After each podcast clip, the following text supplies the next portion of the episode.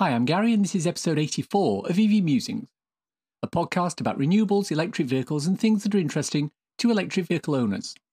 On the show today, we'll be looking at what happens when you take your car on a European road trip from the UK. Before we start, I wanted to remind you that the weekly EV Musings newsletter has moved from being issued on a Tuesday to being issued on a Wednesday. The content will be the same and will still be free. Although you can always become an EV Musings patron if you wish to support both the podcast and the newsletter. Our main topic of discussion today is long-distance road trips to another country. Primarily, this is aimed at people in the UK who want to go to Europe, but there's no reason this couldn't apply to people in Europe wanting to go to other places in Europe or even coming across to the UK. I must start by saying that the state of the European charger network is getting better and better every day, pretty much like England. 5 years ago, a trip to, say, Italy in an EV would have been fraught with concern and range anxiety. Even 2 years ago, the infrastructure was a lot less robust than it is today. But with companies such as Fastned and Ionity putting charges in on an almost daily basis, range anxiety is virtually a thing of the past. At the moment, the key word when planning a trip such as a journey down through Europe has got to be preparation. With the current state of charging, it's vitally important that, unless you have a Tesla, you do a bit of research beforehand. This is because, apart from understanding where the chargers are located and whether they're working or not, it's important to understand the various payment methods you'll need to employ. In the UK, the government has mandated that new chargers be set up to allow ad hoc payments. Most people understand that to mean payment by a contactless card. In reality, that's not entirely accurate because it could also mean you have to scan a QR code on the charger to go to a website that allows you to enter your payment details. In Europe, and I assume elsewhere, this is probably not the case. I don't think they've got that sort of mandate in place. And what this means, unfortunately, is that if you're doing a European road trip, you're going to need to be prepared for all sorts of different payment methods. If you cast your mind back to the second episode we ever did of the podcast on charging, we talked about having a backup charge when selecting your charging location. In countries such as France and Spain, this is very important, as they tend to have a lot of single charger locations that can be out of service or occupied quite easily. So let's start by talking about planning. So what I did was, as I said, I did use Better Route Planner. I got a good idea, really, of what we would have to do and how many times we would have to stop. That's friend of the podcast, Andrew Till. His wife is Italian, and they took his e-Niro down there a year or two back. We did France into Italy, and then we did on the way back up. Yeah, so that's Italy, Austria, Germany, Belgium, bit of France, back to England. So, in terms of the planning aspect with the Better Route Planner? So what I did was, as I said, I did use Better Route Planner. I got a good idea, really, of what we would have to do and how many times we would have to stop. I think it turned out to be more times.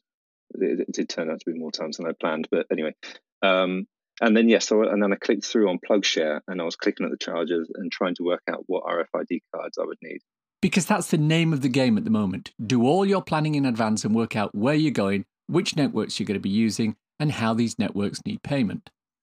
In France, for example, the main network is called Corridor. It has chargers alongside the main traffic routes in France, with 150 locations across the country, usually 50 kilowatt charge speed. And to access these chargers, you'll need an RFID card. However, if you're heading across to the continent, you're going to want to grab yourself a little something to make the job easier. So before we left, I got NewMotion, the NewMotion card. That was one of the ones that I felt would work most of all over Europe, and it did. And the NewMotion, that was a brilliant card to have. NewMotion is a company owned by Shell, and they've set up a system whereby you can use their RFID card at a huge number of chargers across many charging networks. The idea is very simple in that you flash your NewMotion card when the charger asks for ID and authentication and payment, is all managed by NewMotion.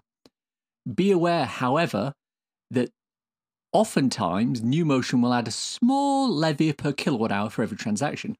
You might be paying, say, 35 euro cents per kilowatt hour direct to Corridor, but 39 euro cents per kilowatt hour with NewMotion.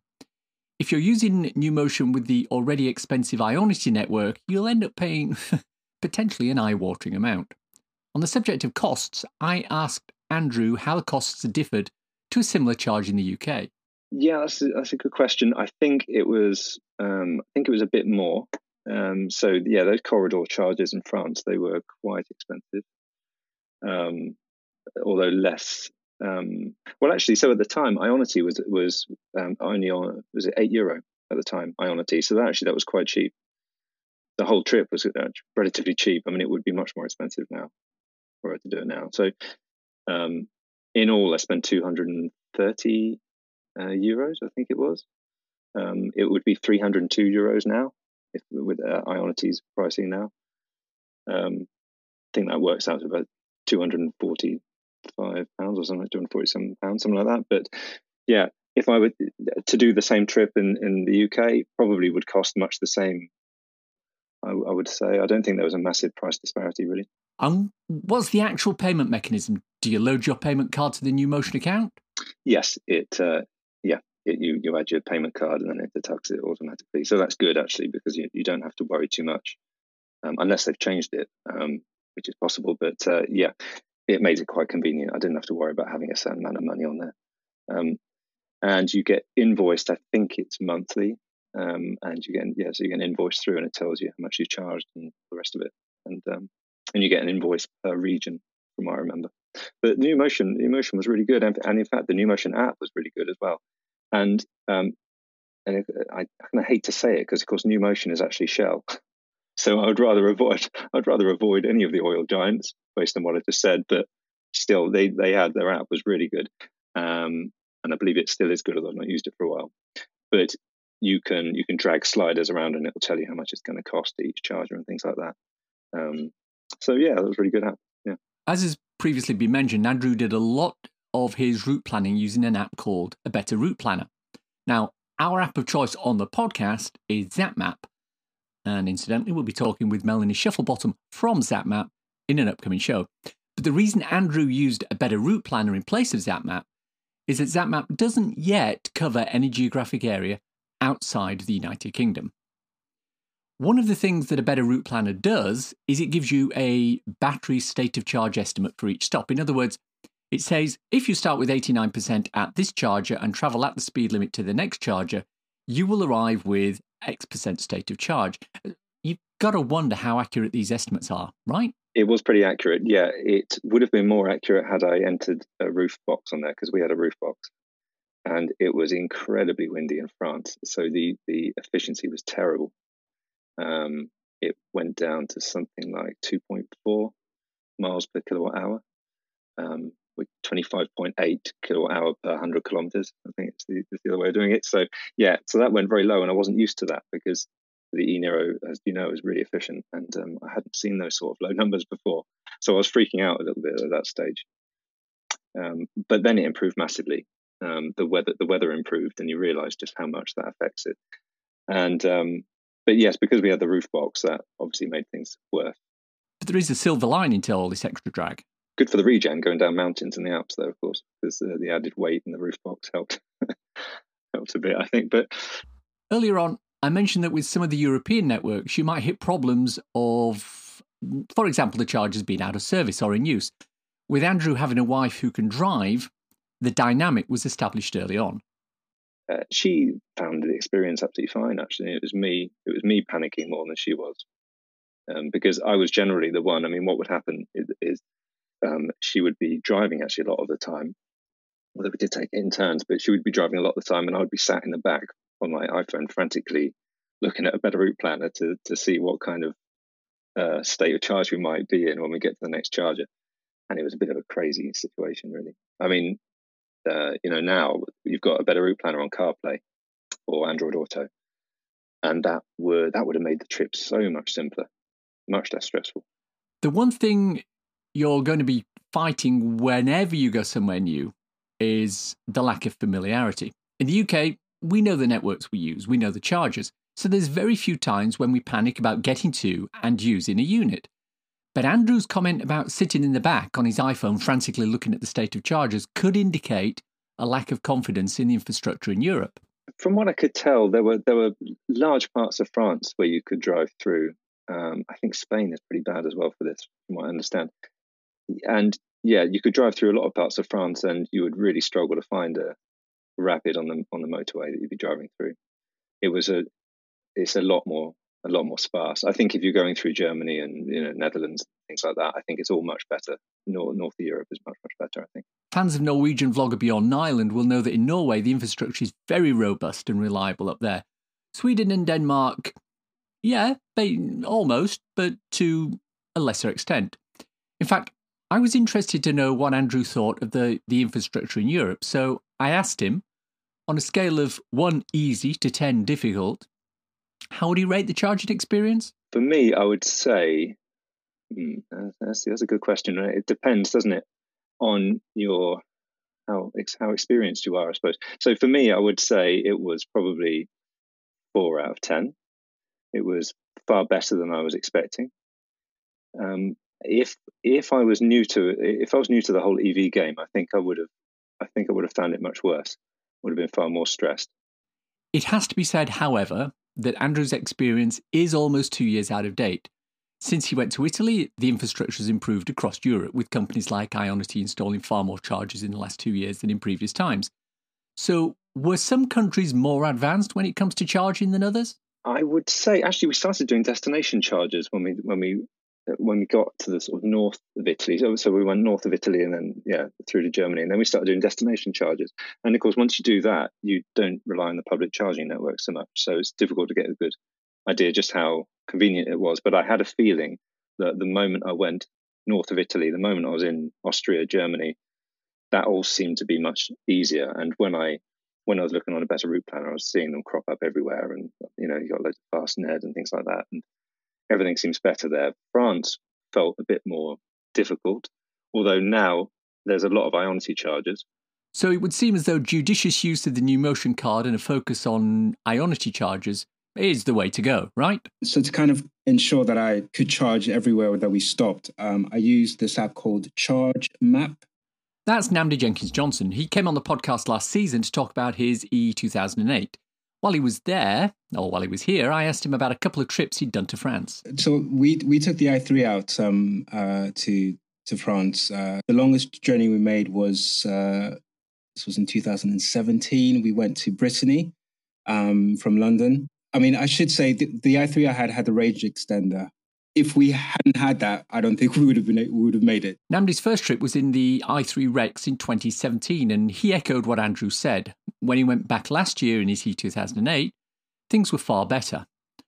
So tell me about the Chargemap app, which was really, really handy, and you're able to get an RFID card from them, and they do very similar things to what ChargePoint do or Plug Surfing do. They work with lots of different EV charging companies, and you just need to have that one RFID card to use with lots of different companies. So that's what we used. That worked really well in terms of RFID from Chargemap worked really well. It was just the infrastructure that let us down. In summary, the thing to remember is that travelling abroad with an EV is not radically different to travelling around your own country with an EV. The steps and process are the same. Plan your route, check charge availability using an appropriate app, have a backup charger for emergency use if your first choice charger isn't working, and ensure you have the appropriate payment methods for whatever networks you're going to be using. Having a NewMotion card or the Chargemap app or RFID card will make things a lot easier in Europe. Now, we've said it many times on the podcast. The infrastructure will never be as bad as it is today, and each day it gets better and better. This applies equally to Europe as it does to the UK and North America. My thanks to both Andrew and Namdi for their time in helping me put together this episode. There are links in the show notes to Andrew's set of videos about his European road trip, which go in so much more detail about the process than we just discussed today. It's time for a cool EV or renewable thing to share with your listeners. If you're a big coffee drinker like me, and especially if you tend to get your coffee from chains such as Starbucks, you might wonder just how carbon neutral they are. Well, if you buy an espresso at Starbucks, brewed in a machine running on renewable electricity, most of the carbon footprint of the drink comes from how the coffee is grown. Now, Starbucks are looking at ways to make coffee bean growing carbon neutral by the end of the decade. The process is quite complicated, but it involves doing things such as using apps to classify the health of the soil that the bean are grown in. And this helps to target the use of fertiliser, a large source of carbon in the growing process. Targeting fertiliser limits the carbon footprint. There are other little things they can do, such as breed and test new varieties of coffee trees that can better resist disease. The trees can produce more coffee beans, which means that they also sequester more carbon in the soil, while helping farmers with small plots earn a better living. Coffee is very susceptible to climate change, so trying to remove carbon from the life cycle and reduce the overall carbon footprint is always good. Now all we need to do is get fully recyclable coffee cups and a renewable energy to roast the beans, and we'll be on to something. And that's the show for today. Hope you enjoyed listening to it. If you want to contact me, please use the evmusings@gmail.com email account or the EV Musings Twitter account, MusingsEV. If you want to support the podcast and the newsletter, please consider contributing to become an EV Musings patron. The link is in the show notes. If you want a quick reference ebook to read on your Kindle, I wrote a little something called So You've Gone Electric. It's available on Amazon worldwide for the measly sum of 99p or equivalent. And it's a great little introduction to living with an electric car. Links for everything we've talked about in the podcast today are in the description. If you enjoy this podcast, please subscribe. It's available on iTunes or wherever you get your podcasts. Please leave a review as it helps raise visibility and extend our reach in search engines. If you've reached this part of the podcast and are still listening, thank you. Why not let me know you've got to this point by tweeting me @MusingsEV with the words, "Got your new motion card?" Nothing else. If you see the tweet I sent out which announced the release of this episode, please feel free to reply to that with the same phrase, "Got your new motion card?" Thanks as always to my co-founder Simon. You know, he likes extremely good food service when he's dining out on holiday. The waiters have to be on the top of their game, especially if he's dining al fresco. So a little bit of bad weather can really ruin his dining experience. And it was incredibly windy in France, so the efficiency was terrible. Thanks for listening. Bye.